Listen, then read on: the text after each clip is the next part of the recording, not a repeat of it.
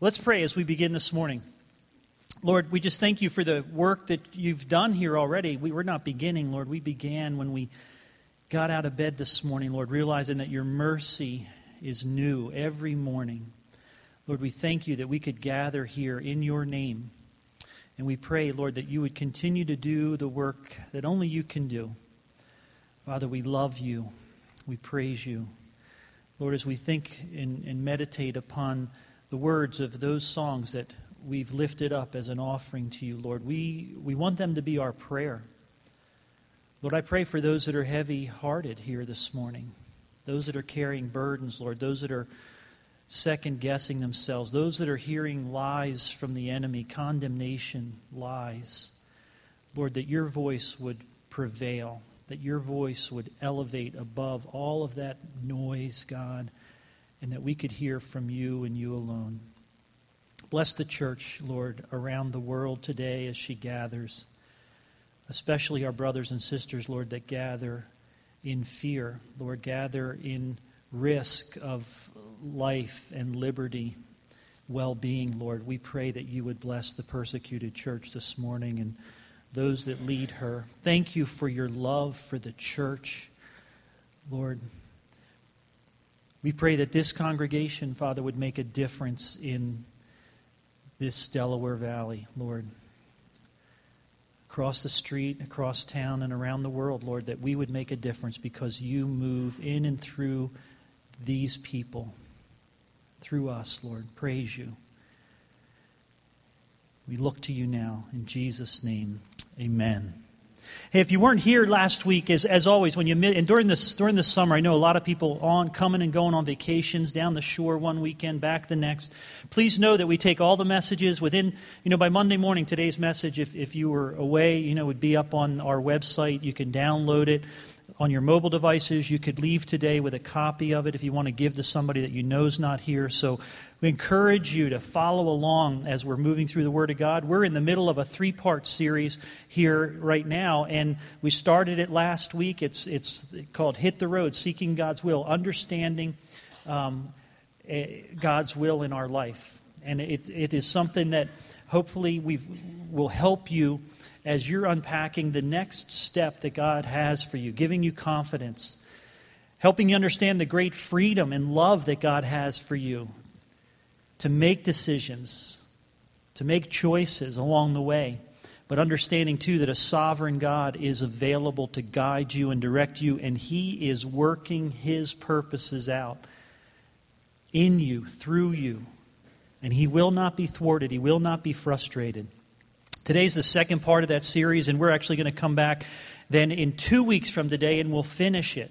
Um, next week on Sunday morning, we have Ebo Elder will be here. If you have never heard Ebo, you're in for a treat. He's a gifted Bible teacher, just a, he's a former champion boxer. Um, he'll be here on Wednesday night also for Sizzling Summer, just two more weeks of Sizzling Summer. Um, and then he'll, Ebo will be here also next Sunday to share, and then we'll come back and finish this series on August 2nd. As we start this morning, I wanted you to look in your Bibles, if you would, to the book of Acts, chapter 16. Because what we're going to talk about today is detours and delays along the way of this journey that we're on, this road trip called the Christian life. If you missed last week, we're painting this whole thing against the metaphor of a Christian of a, of a road trip, a literal road trip, and, and how that metaphorically is kind of what this journey is as pilgrims for Christ. And how along the way, as we set out, oftentimes we have in mind where we're going and how we're going to get there, but then in the end, we look back and we realize that the course we've been, been on has been taking us down some different roads.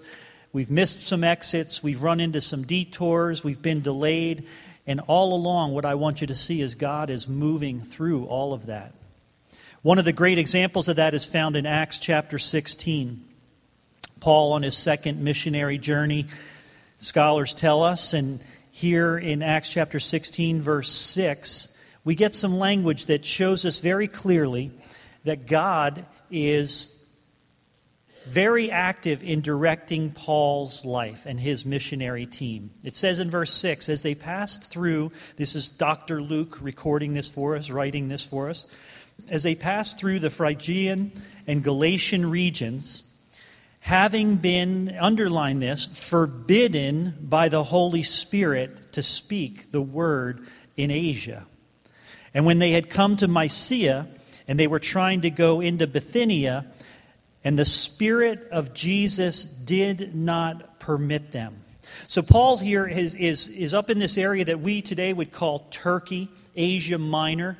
And it's where these two great land masses come together Asia, really the African landmass through, through the Middle East, and then, and then the European landmass. And they all kind of coincide there. This is up, you know, the, the, the Aegean Sea separates this in a water pathway that goes up into the Black Sea. And in order to get from Asia Minor over to Europe, they would have to sail over there.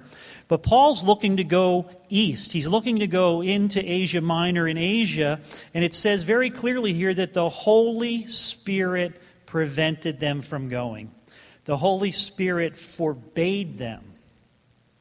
We don't know why. We don't know what that means. I don't know if he.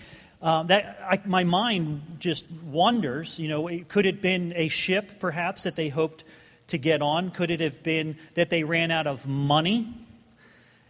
Well, we were going to go to Disney World, but the Holy Spirit has forbidden it. You know, I don't know what it, I don't know what it was. Maybe it was armed conflict. Maybe it was conflict. Maybe people that he was going to go with abandoned him. He does not specifically say what it was, but clearly the Holy Spirit, he knew, was at work. He goes on, they tried to go a different route. In other words, okay, let's, we couldn't go that way, let's go this way. And then he says the Spirit again, the Holy Spirit, the Spirit of Jesus did not permit them. And passing by Mysia, they came down to Troas, verse 8, and a vision appeared to Paul in the night, and a certain man of Macedonia, now this is to, this is to Europe, this is to the west, a certain man of Macedonia was standing and appealing to him, saying, Come over to Macedonia and help us. And when he had seen the vision, immediately we sought to go. I love that language there. Underline that. When we had seen the vision, immediately we sought to go. Now, last week we talked about when we're trying to play out what God would want us to do next. You know, we, we, we gave a lot of steps of how to play that out seek wise counsel, study, pray, meditate, wait. There is a waiting. But when the Holy Spirit gives you a vision, go. when the Holy Spirit gives you a vision, when the Holy Spirit, when there is a vision and it's clear that there's an opportunity and God is in it. And I don't get a lot of visions, especially this specific, this clearly. When this happens, it's time to move. I love Brother Jim Maxim, has, uh, our, the head of our prayer ministry, has written a book called Face to Face with God. And if you haven't read that, I encourage you to read that. You know, and, and one of the things that Jim shares in there is these very personal stories of how God has used circumstances in his life to clearly share the gospel. And sometimes that comes, you know, when I think the Holy Spirit is telling us to go, the times that we need to move, is when you know, an opportunity presents itself that you need to put yourself at risk. Perhaps you're at work in a break room, or perhaps you're on a business trip with an associate. And there's these quiet opportunities where, you know, you have witnessed to this person, you've tried to live a life of testimony, you have shared the gospel, you've shared the hope in, in ways other than with your words, perhaps. But now, all of a sudden, through something that they share, they open a door and they're just searching. You know they're searching, and you know it's your opportunity to boldly proclaim the gospel of Jesus Christ to them. And your palms get sweaty, and your heart starts to race, and you get tunnel vision. And you think, no, I can't do it. I can't, it's not permitted. I'll get in trouble. I'm too afraid. I'll lose my friend. Whatever. I'll lose my job. I'll lose my friendship. Whatever it is. Listen, that is as clear a vision as I often get. It means go immediately.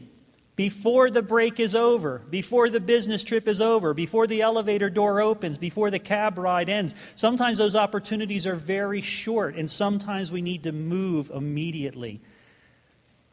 It says we immediately sought to go into Macedonia, concluding that God had called us to speak the gospel to them. Therefore, putting out to sea from Troas, verse 11, we ran a straight course to Samothrace. Now, this is, you know, I think the language there is Paul's telling us we were unhindered.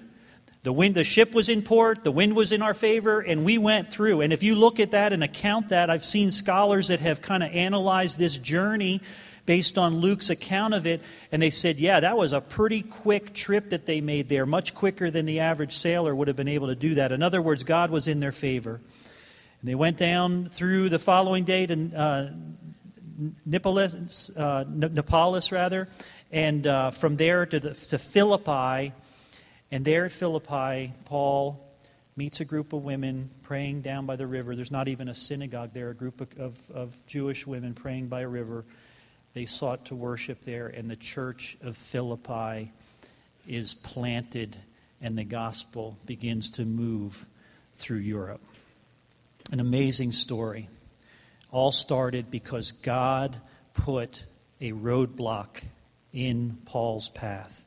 And this morning, as we look at this, the, just the causes of these roadblocks, I, wanna, I just want to present five of them to you. We're going to look at uh, bad directions. Sometimes we're just simply uh, following bad directions. I know I've gotten people in trouble that way, given them bad directions, and I've followed some bad directions, and people end up lost and delayed. Oftentimes, we just simply don't obey signs along the way. Willful disobedience, we'll talk about that. Sometimes we miss the exit, maybe because we're not paying attention or we are more concerned about our own agenda. Uh, we need to learn to trust our navigator. And then lastly, there are times when we just, just as Paul describes here, we flat out just hit a roadblock. And we'll look at each of these five as we move through. You know, in my own life, here ministering on the East Coast, it, it all started when um, God detoured the path that Kristen and I were on. You know, I had gotten saved in, in, in San Diego, grew up in the East Coast, but got saved in San Diego. Met my wife in San Diego. She was a California girl. She had California blood in her, and I was starting to like California. I liked the weather. I liked, I liked my job. I liked our church. And I liked everything that was going on in our lives. And in 1989, through a circumstance at work and the place I was working literally being shut down and, and now now all this you know pre- newborn baby in the house no job. Now all of a sudden it didn't matter how nice california was having a paycheck seemed better. And there happened to be one back on the east coast. Wasn't my plan wasn't my desire wasn't what i would have chose wasn't what i even would have believed. I would have thought the rest of our lives would have been spent in california. And here we are. And god has moved so, as we look here at this first example of, of what causes these detours and delays, let's look at receiving bad directions. Sometimes this can be unwise counsel or ungodly counsel, and that's why I stress that. This is kind of the antithesis of what we talked about last week. You know, we need to make sure that when we're seeking direction, it's godly direction, it's, it's inspired direction. Poor teaching. What is the source of the information that I'm taking in? Leadership, what's the motivation? What is, what, what is the, the agenda of the leaders that I'm following? Lack of discipline in my own life, or perhaps lack of discipleship, can oftentimes get somebody off track. You know, Pastor Bob and I were, were uh, involved in a very bad leadership situation at church one time and involved a church picnic. And between the two of us, we had put out bad literal driving directions to get to a swim club over in New Jersey where we were going to have a baptism and a picnic. And I had, you know, I think I wrote the directions and Bob checked them, or Bob wrote them and I checked them because this is a difficult place to get to. It's one of those typical Jersey places where the roads were made like 300 years ago because the Indians went that way and then they paved over top of them. And uh, you come to intersections where there might be five roads coming together. And that's fine, you know, make a right, but which road did you come into that intersection on? So we're at this we're at this lake swim club waiting for people to show up for a Labor Day picnic and baptism and people aren't showing up and then finally some guy comes in and he's exhausted and frantic and he's like, "Who wrote those directions?" And I'm like, "Uh-oh." So we get in the car, we drive down to this five point intersection just up from where that, that swim club was, and some leader, I forget who it was, but he had taken authority, man. He had double parked his car, gotten out in the intersection, and he's looking for Calvary Chapel people, saying, No, no, don't follow those directions. Go this way, go this way. And sometimes, you know, just a simple misleading can send people on the wrong path.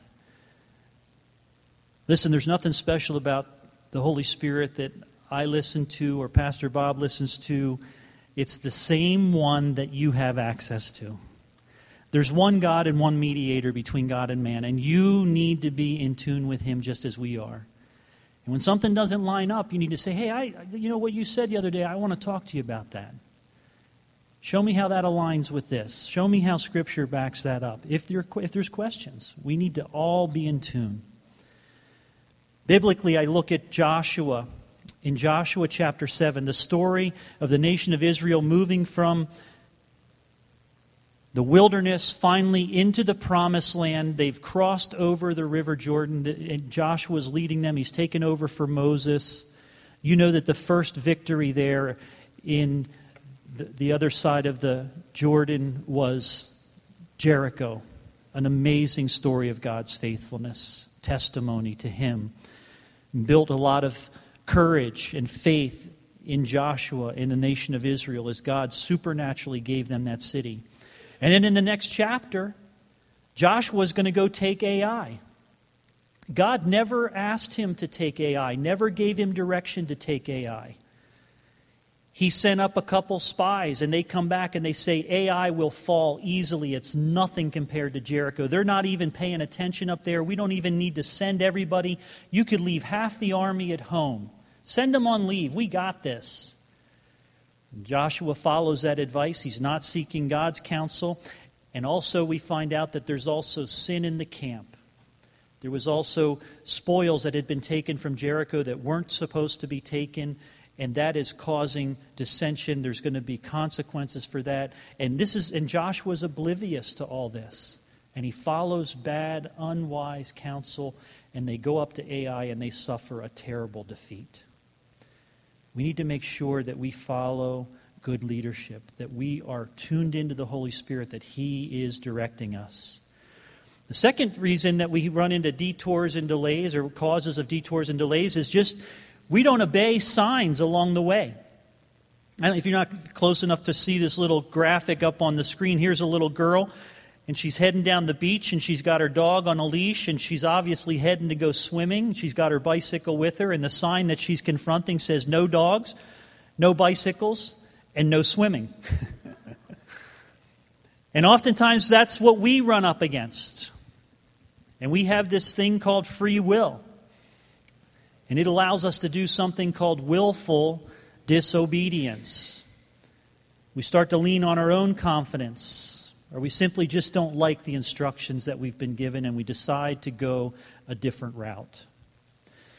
And listen, not being aware of the instructions is not it's not an excuse. Ignorance is not an excuse. Kristen and I had just gotten married, and, and I was living on the base up until we got married. And then when we got married, I moved into the apartment that she had in a little town called La Mesa up above San Diego.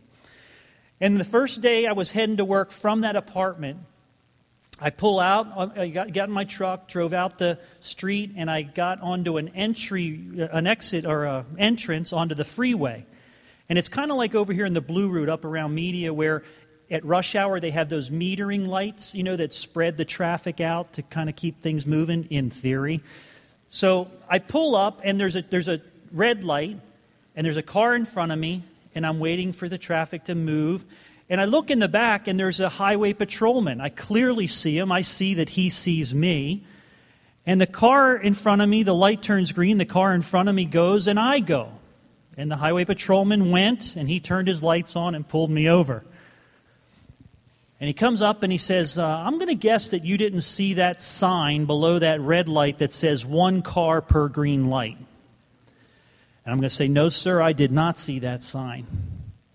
He said, I thought so. Because I know that you saw me, and I, am like, man, this guy, there's no way he's going to run that red light with me sitting right behind him. I said, No, sir, I would never dream of it. He goes, That's what I thought. He goes, You didn't know that was there, did you? I go, No, I didn't. He goes, Yeah, that's what I thought. He goes, Wait here, I got to write you a ticket. Ignorance was no excuse. And sometimes we, we just don't read the Word of God enough. We're not meditating upon the Word of God enough to understand that there are signs that we need to obey. Or we think, oh, those signs apply to everybody else. I was coming out of the Acme parking lot just last night, and it was late at night, and, and, and there was one of those stop signs there, which, when they're on private property, I kind of have this thing where I think that's more of a suggestion. And my wife says, You're just going to blow through that stop sign? And I said, Honey, that's more of a suggestion. But that's not true. That sign's there for a purpose. And when we blow through them, there can be consequences. All too often, as a, as a, over 21 years as a pastor, this is so vividly played out where I have had young couples come in to my office, sometimes in high school, sometimes young adults, a young man, a young woman, and their life has been turned upside down because the woman is pregnant. They're not married, and they're facing the consequence. Not the judgment, not the punishment, the consequence of disobeying God's road signs, God's law, God's moral, revealed will and their life is turned upside down. This is a significant detour. This detour will impact them the rest of their life, no matter what decision they make from this point forward. This is a lifelong impact. But at the same time, I, it's a great illustration because I, I try to get them. Like right away, they talk about judgment. Right away, they talk about punishment. I'm like, whoa, whoa, whoa, whoa. I don't know any time when the God of the universe miraculously creates life that that can be considered judgment or punishment. This is, this is evidence of God's grace. Now, it's certainly a consequence of your decisions, and it's going to impact you the rest of your life. But let's not look at it as punishment or judgment. Let's look at it as a, a God that's gracious and merciful. And what's the next step now? How will we abide in that grace and mercy? Obviously, the biblical example of this, not obeying signs along the way, is King David and his sin with Bathsheba. Not only is this a detour in David's life, not only is it a delay, but it's a complete rerouting of a kingdom. It's a complete devastation of multiple families. But yet we look at David, the, the, the, the one after God's own heart, the one who had a heart after God's heart. We talk about the grace in his life. We see the grace as he's an heir or, or, in the lineage of Jesus Christ, how Christ comes through his lineage, comes through this sinful act, even there. And I can't figure all that out. That doesn't give us permission to head off willfully and disobediently but it's a reminder that even in the spite of our bad decisions, horrible decisions, train wreck type decisions, God is at work to carry out his ultimate will. But listen, I, I, can only dream what David's kingdom, what David's life, what David's legacy would have been if he had not sinned with Bathsheba. Was there something greater for him? I believe there was. Was there something more for him? I believe there was. But yes, even in the midst of it, God's purpose is not frustrated. And He uses it for His glory. The third reason or cause for detour and delay is missing the exit. Oftentimes, this happens when we're just not paying attention. Or I take the wrong exit. You know, this sign here says next gas 111 miles. That's a sign you need to pay attention to. That's an exit. If you're running low or you're driving a motorcycle, you do not want to miss that exit. Because you're not going to make it back without consequences. Oftentimes, this is because we're more concerned about our agenda than God's agenda. I look at a three year period of time in my life when I, when I made a decision a free will decision and thought I was making a good decision. But looking back on it, if I could, I, I, don't know. When I look at that decision today, all I know is that decision resulted in three years of, three of the most miserable years of my life. And it all had to do with taking a job. This is a good job. Lots of responsibility, lots of potential for growth, big paycheck, nice title. The person that was, that was trying to hire me was going, bending over backwards to try to get me into the position. All the things lining up say, man, this is, this is, this is a great, great opportunity.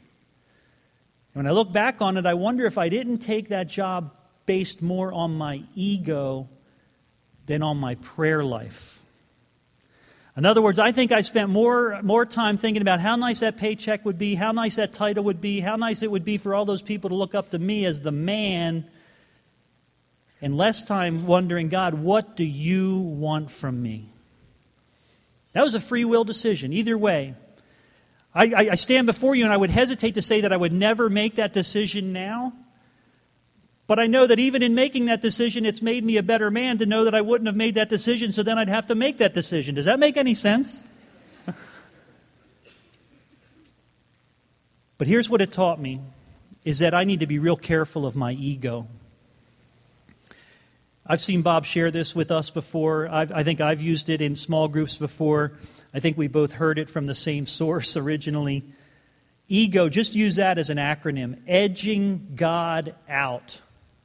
Anytime you start to make decisions where ego's starting to play into it, how good will this make me feel? How good will this make me look? How good will this satisfy my material flesh yearnings? Be careful. Because it's awful easy with our ego to just push God out of the way and we take an exit that we want instead of one that God was heading us for. I think that Peter in Matthew chapter 17 at this, the mount. This is the Mount of Transfiguration. Remember that story? Peter goes up there with James and John. Jesus is transformed into this heavenly physical presence. And then Moses and Elijah appear there in the physical. And Peter's like, wow, Lord, this is so good for us to be here.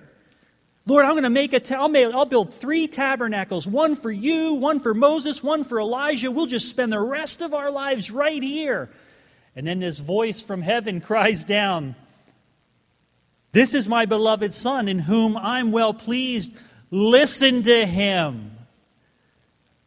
My paraphrase Peter, shut your mouth and pay attention to what's going on here. This isn't about you. We don't hear anything from James and John there. I don't know if they were too frightened or if they were wise enough, whatever, but they're quiet during that whole thing. But Peter, we know, the more we learn about him, the more he kind of had a little bit of ego problem, got him in trouble sometimes, ends up on some detours and delays. We need to be careful about the exit. Fourth cause of detours and delays is simply, flat out, just not trusting our navigator. Sometimes I think this comes from lack of faith. And you could put in there slash fear. Fear that our navigator is leading us down a wrong path, or perhaps fear that our navigator is taking us down a more difficult road, is often the case.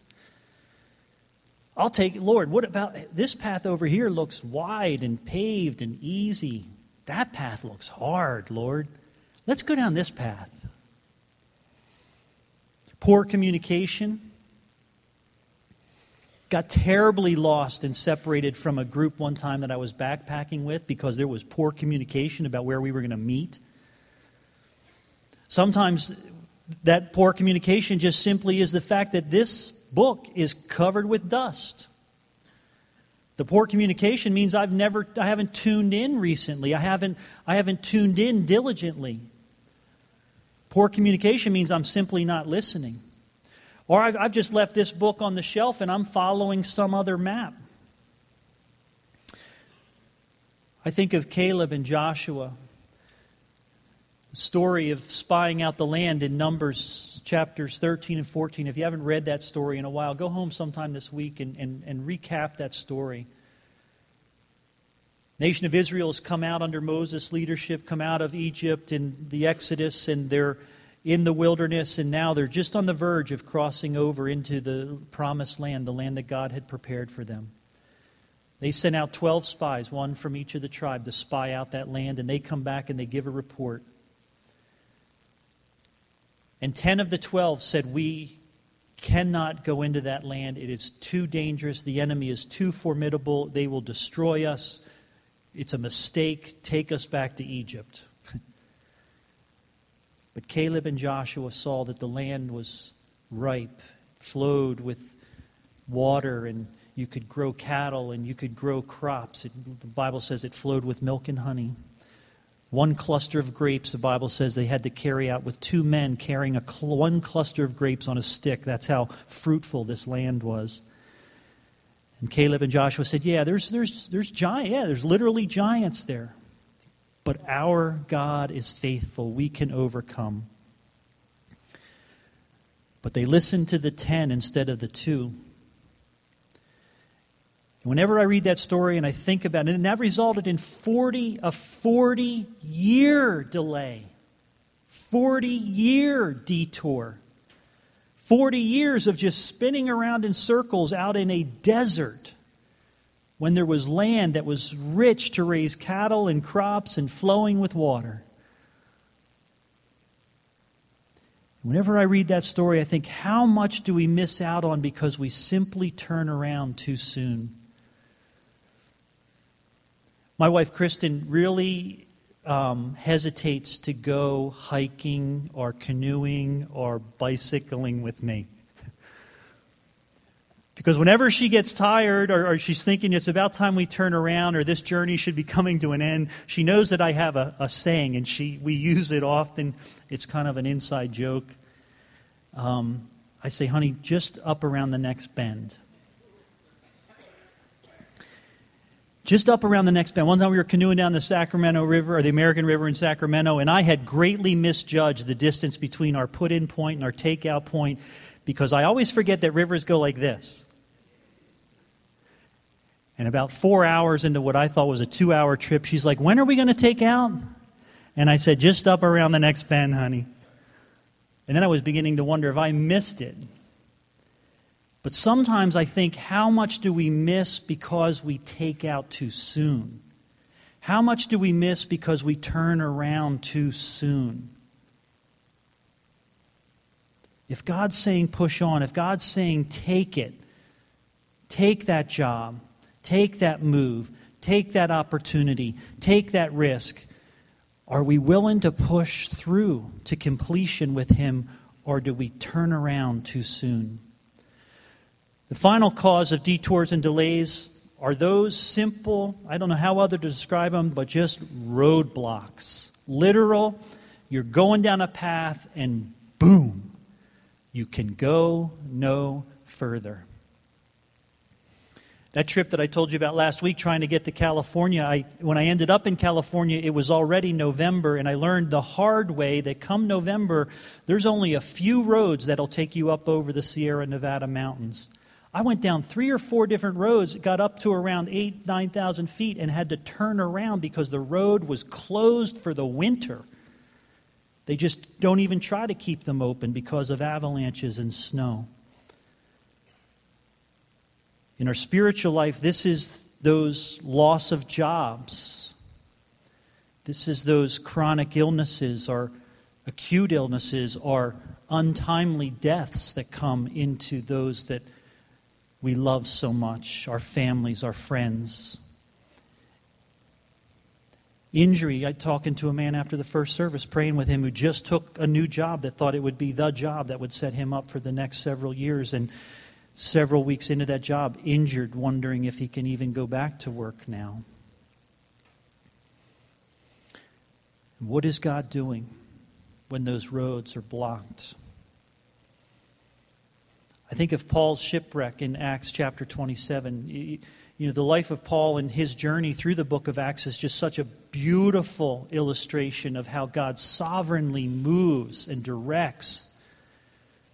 But without that shipwreck, without God playing out his sovereign will, giving Paul a revealed will, giving him a free will, and just playing that whole thing out without that event, which looks like a catastrophe, which looks like a major roadblock. But because of it, the gospel comes to an island, comes to a people, and spreads once more. God's purpose will not be frustrated. So, what's the outcome of these roadblocks, these detours, these delays? I see five things that it does. I see this in my life when I've experienced these loss of jobs, these cross country moves that I didn't want to make, illness and death that's come into circles of my life, and things that have changed. But I see this throughout the Word of God. Every single one of the men and women that we can study, and where you see these detours and delays in their lives, the, the other side of it, if we're willing to bend a knee and say, God, teach me what you're showing me. Help me to learn it, Lord. Help me to understand it. Number one is increased faith. It grows our faith. When we see that God's plan is not going to be thwarted, when we get to the other side of a, of a detour that we think is devastating, and we realize, you know what? God was there, God was in it, God was through it. It teaches us perseverance, how to push on in the midst of crisis, how to push on in the midst of difficulty. I think of the churches in the East. I think of the churches over in Syria, in Egypt, in the Sudan, in Iran, and I think of how they persevere and through the situation, the hardship that they have. The churches that established the work here in North America. And I wonder generationally if we're not heading into a time of testing that needs to increase our perseverance as a church. Wisdom that comes from it the humility, kind of that pushing that ego out to the side and, and, and looking at the humility that takes its place. And then the furnace that refines us, that burns out the impurities in our life and leaves behind that pure gold, that pure silver as a result of the fire. And if you add all those things up, it changes lives. I think what it does is it produces the abundant life that Christ came to give us. The thief comes to rob, steal, and, steal, and destroy. But Jesus said, I came to give you life. And to give you not just life, but to give you life more abundantly. What does that mean? I don't exactly know.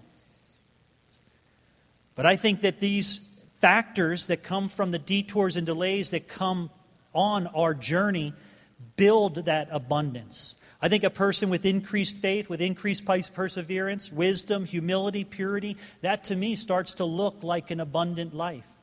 One that can bring glory to Christ even in the midst of the darkest, deepest valley. I'm going to ask the worship team to come out and close us in song. You know, and I thought that Pastor John did a great job of just setting the tone this morning as we headed into worship and the message. That idea that God's love, that you can't get out of his reach. You know, that, that, that passage in Romans 8 that, that tells us Paul struggles for language even to describe how you, you can't be separated from God's love. No matter the circumstance, no matter the circumstance inside you, in other words, the sin in your life, the failures in your life, the bad mistakes in your life, or the circumstance outside you. No matter what the circumstance, you cannot be separated from God's love.